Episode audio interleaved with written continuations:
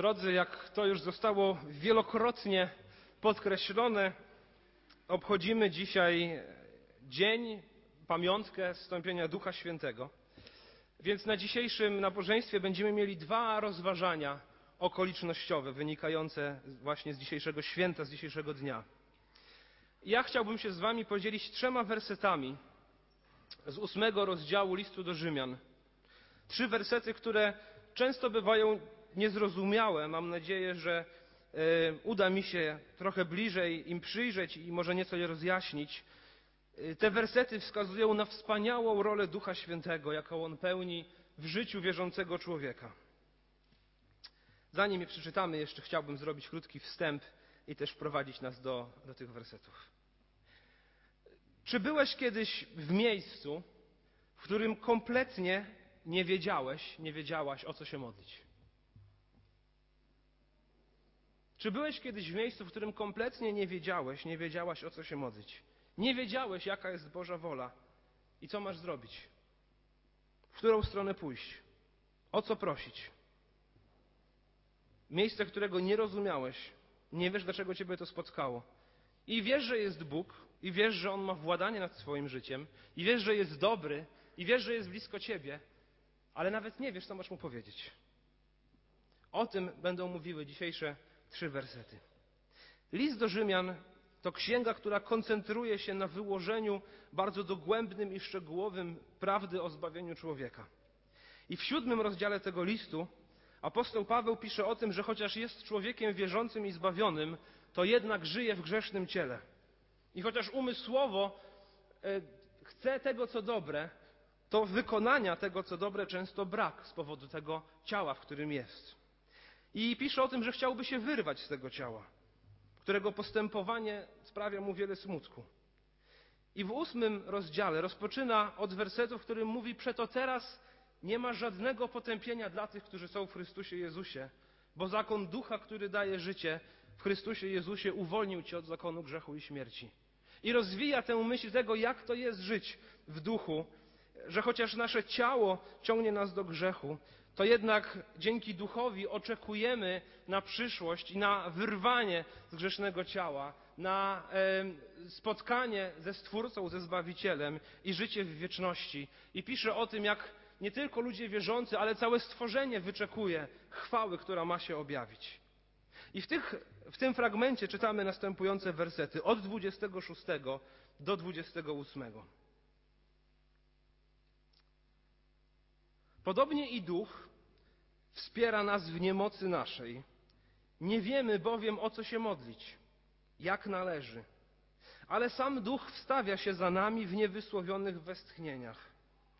A ten, który bada serca, wie, jaki jest zamysł ducha, bo zgodnie z myślą Bożą wstawia się za świętymi. A wiemy, że Bóg współdziała we wszystkim ku dobremu z tymi, którzy Boga miłują, to jest z tymi, którzy według postanowienia Jego są powołani. Duch wspiera nas w niemocy naszej, nie wiemy bowiem o co się modlić i jak należy. Co to znaczy, że Duch wspiera nas w niemocy naszej, kiedy nie wiemy o co się modlić? Niemoc, o której pisze apostoł Paweł, myślę, że wiąże się z wieloma takimi życiowymi kwestiami. Tego, że po prostu jest nam źle. Tego, że właśnie nie rozumiemy tego, co się dzieje. Cały ten kontekst, o którym powiedziałem, chciałem właśnie ukazać to, że on wskazuje na to, że on tęskni za wiecznością. Że to jest to ciało ciągnie go do grzechu, że on się spotyka z prześladowaniami, że spotyka się z odrzuceniem. Po prostu jest mu źle. On tęskni do Boga. W tym wszystkim, w tym złu, które nas spotyka, myślę, że to można by nazwać naszą niemocą. Znajdujemy się w niemocy. I czytamy, że duch wspiera nas w niemocy naszej. W jaki sposób on nas wspiera? To słowo, które przetłumaczone jest jako wsparcie, pojawia się również w dwóch innych fragmentach Nowego Testamentu. I jeden z tych fragmentów to historia, kiedy Jezus odwiedza Martę i Marię. Znamy dobrze tę historię, prawda? E, kiedy przyszedł do nich do domu, Maria jak wiemy, wybrała lepszą cząstkę, usiadła u stóp Jezusa, słuchała tego, co, co Jezus nauczał, a Marta w tym czasie krzątała się po domu. Pewnie coś chciała przygotować do jedzenia, może coś trzeba było posprzątać, może wchodzili i wychodzili nowi goście, trzeba było się jakoś o nich zatroszczyć. Więc jest zabiegana w tej swojej codzienności i tak jak często z rodzeństwem bywa, jak jedno coś robi, a drugie nie, to to drugie zawsze ma z tym problem i mówi: Słuchaj, ja pracuję, a ty nic nie robisz. Jesteśmy rodzeństwem, porówno się musimy podzielić. Jak ktoś ma rodzeństwo, a ja mogę się pochwalić tym, że mam, to wiem, jak to wygląda. I w tym rozczarowaniu, tym, że ona jest sama w tym wszystkim, że Maria jej nie pomaga, Marta przychodzi do Jezusa i w Ewangelii Łukasza 10:40 mówi następujące słowa: Panie, czy nie dbasz o to, że siostra moja pozostawiła mnie samą, abym pełniła posługi? Powiedz jej więc, aby mi pomogła.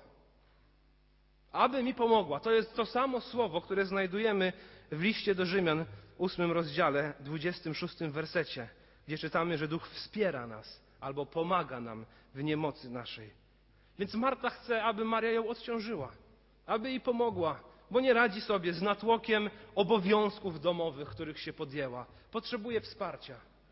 I tym samym słowem apostoł Paweł, a wierzę, że przez niego sam Bóg, pisze do nas, że podobnie i duch wspiera nas w niemocy naszej. Nie wiemy bowiem o co się modlić. Wspiera nas, pomaga. W, tej, w tych troskach dnia codziennego ściąga nasze, nasze ciężary jest gotowy wziąć je i dopomóc. W jaki sposób On nam pomaga? Nie wiemy bowiem o co się modlić, jak należy, ale sam Duch wstawia się za nami w niewysłowionych westchnieniach. Wspiera nas przez to, że wstawia się za nami w niewysłowionych westchnieniach. Czyje są te niewysłowione westchnienia? Myślę, że pomocne w tym są wersety 22 i 23. Apostoł Paweł tam pisze o tym, że stworzenie wespół wzdycha i wespół boleje aż dotąd. I w 23 pisze o tym, że wzdychamy my w sobie, oczekując synostwa odkupienia ciała naszego. Więc myślę, że ten werset można by oddać jako duch wstawia się za nami w naszych niewysłowionych westchnieniach. Bo takimi one są we wcześniejszych wersetach tego rozdziału. Kiedy nie wiemy o co się modlić, i pozostają nam po prostu westchnienia kierowane do Boga. Wzdychamy, bo nawet nie mamy słów. Nie wiemy, co powiedzieć Bogu. Czy spotkało Was coś takiego? Czy byliście w swoim życiu w takim miejscu? Myślę, że tak. Że każdy prędzej czy później tego doświadczył. Przytoczę trzy takie historie, które, których myślę, że ym, przychodzi czas na takie westchnienia. Wyobraźmy sobie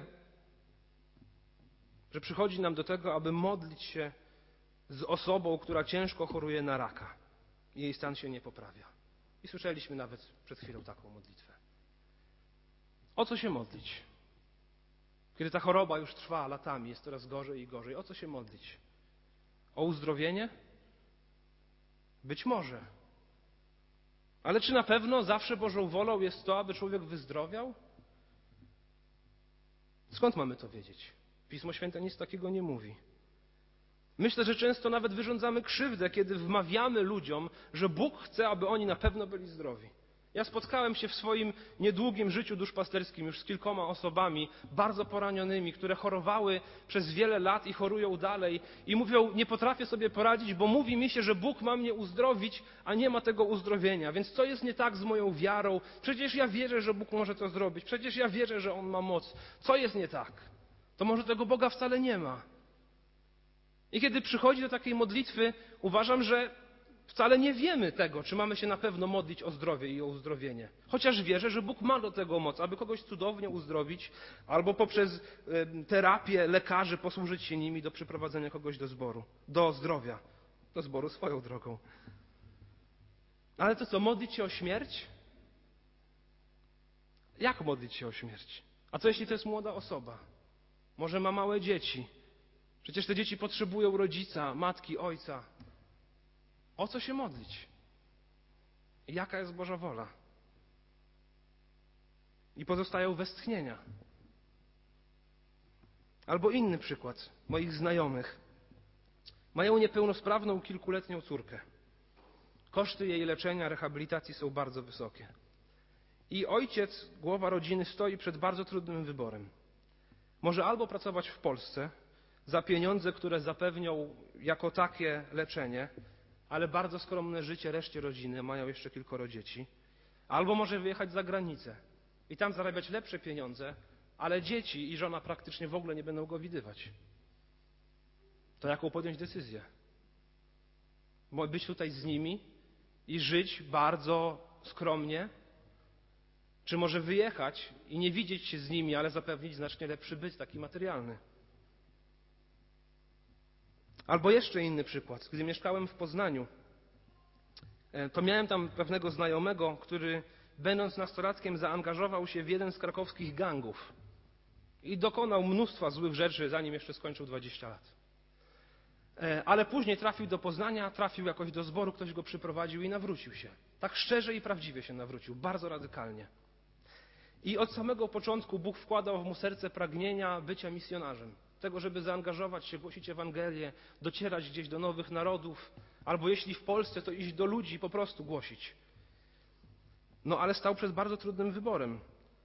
Bo z jednej strony miał poczucie tego, że chce być misjonarzem, a z drugiej strony miał poczucie tego, że powinien zgłosić się na policję, powiedzieć o rzeczach, które źle zrobił, spróbować je jakoś naprawić, doznać tej ludzkiej sprawiedliwości i pewnym było to, że trafi do więzienia na kilka lat. I co ma zrobić?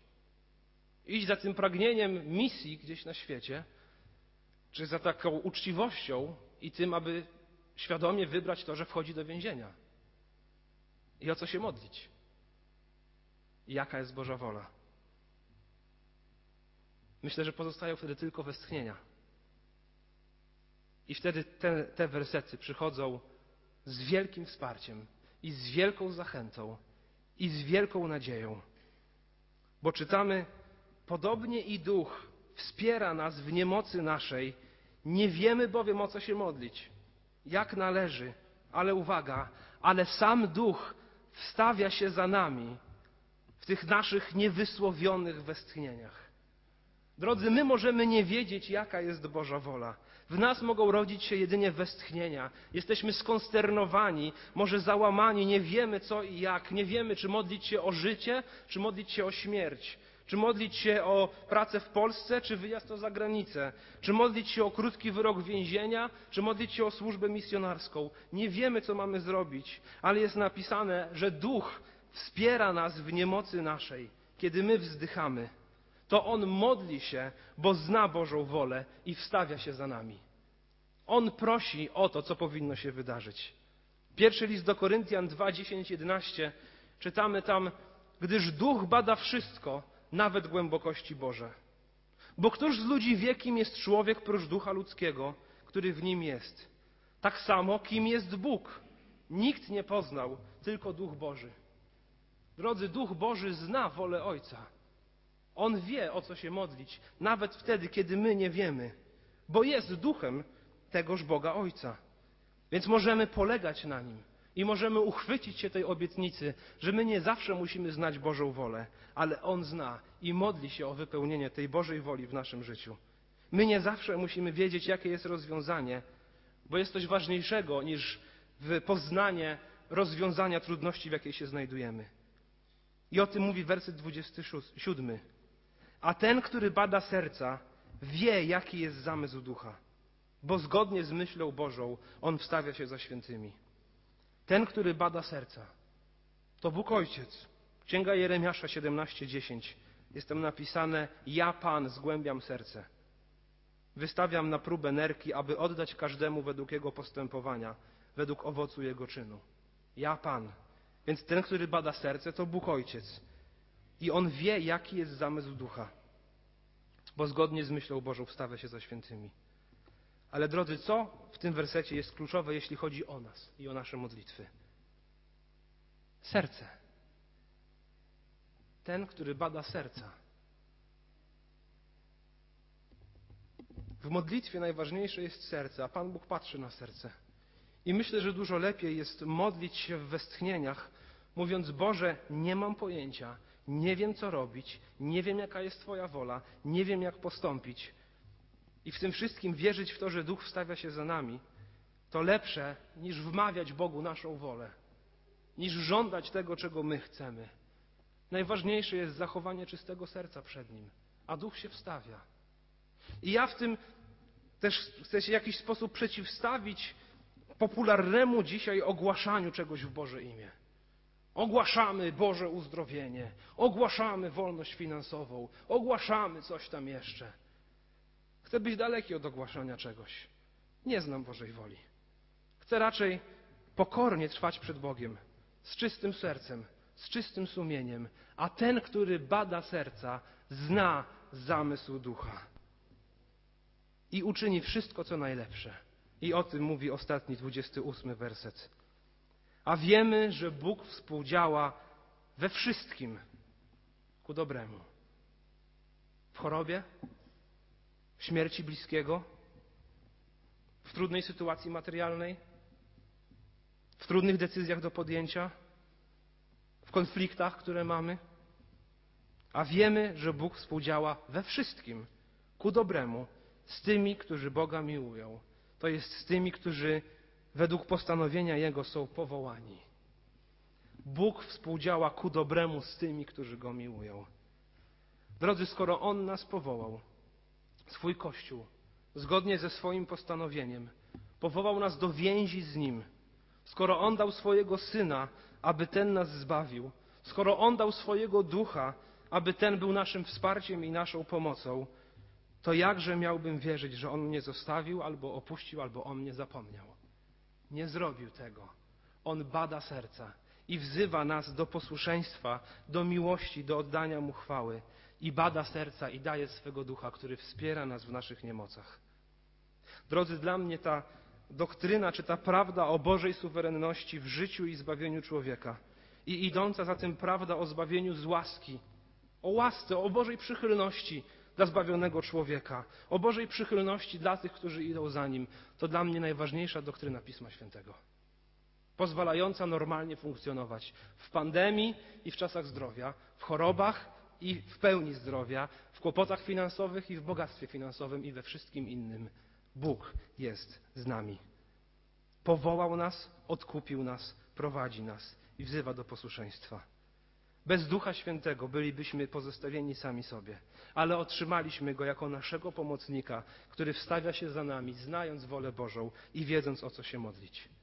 I w tym wszystkim też widzimy wspaniale zaangażowaną całą Trójcę Świętą, całego Boga, który powołuje, odkupia i prowadzi. Więc podsumowując, jeśli jesteś w sytuacji, w której jedyne co ci pozostało to wzdychanie do Boga, bo brak ci słów i nie wiesz o co się modlić, wydaje się, że spotkał cię węzeł, który jest nie do rozwiązania, to chcę cię zachęcić, zachowaj czyste serce. Pan bada serce. Nie musisz znać Bożej woli. To jest ok, nie wiedzieć wszystkiego. Bóg ma swojego ducha. Ten duch zna Bożą wolę i wstawia się za nami. Jest w naszych niewysłowionych westchnieniach. Zdaj się na Pana. A jeśli jesteś osobą, która wspiera kogoś, kto zmaga się z trudnymi rzeczami, chcę Cię zachęcić, nie dawaj łatwych i banalnych rozwiązań. Nie dawaj łatwych i banalnych rozwiązań. Raczej towarzysz tej osobie, która ma trudności. Nie próbuj być wyrocznią Bożej woli, jeśli ona nie jest jasno objawiona w Piśmie Świętym. Raczej po prostu towarzysz tej osobie i wzdychaj razem z nią, a Duch będzie wstawiał się za wami, bo zna Bożą wolę. Bądźmy powściągliwi też w ogłaszaniu różnych rzeczy w Boże imię, o których nie wiemy jasno, które nie wynikają z Pisma Świętego. On współdziała we wszystkim ku dobremu z tymi, którzy Go miłują. Tej obietnicy się uchwyćmy. On wie lepiej i szuka pokory w naszych sercach. I w końcu bądźmy wdzięczni za Ducha Świętego, pomocnika, pocieszyciela, który chętnie bierze na siebie wszystko to, o czym my nie mamy pojęcia. Drodzy, Bóg jest dobry, a Jego łaska trwa na wieki. Aż tak zapytam. Amen? Amen.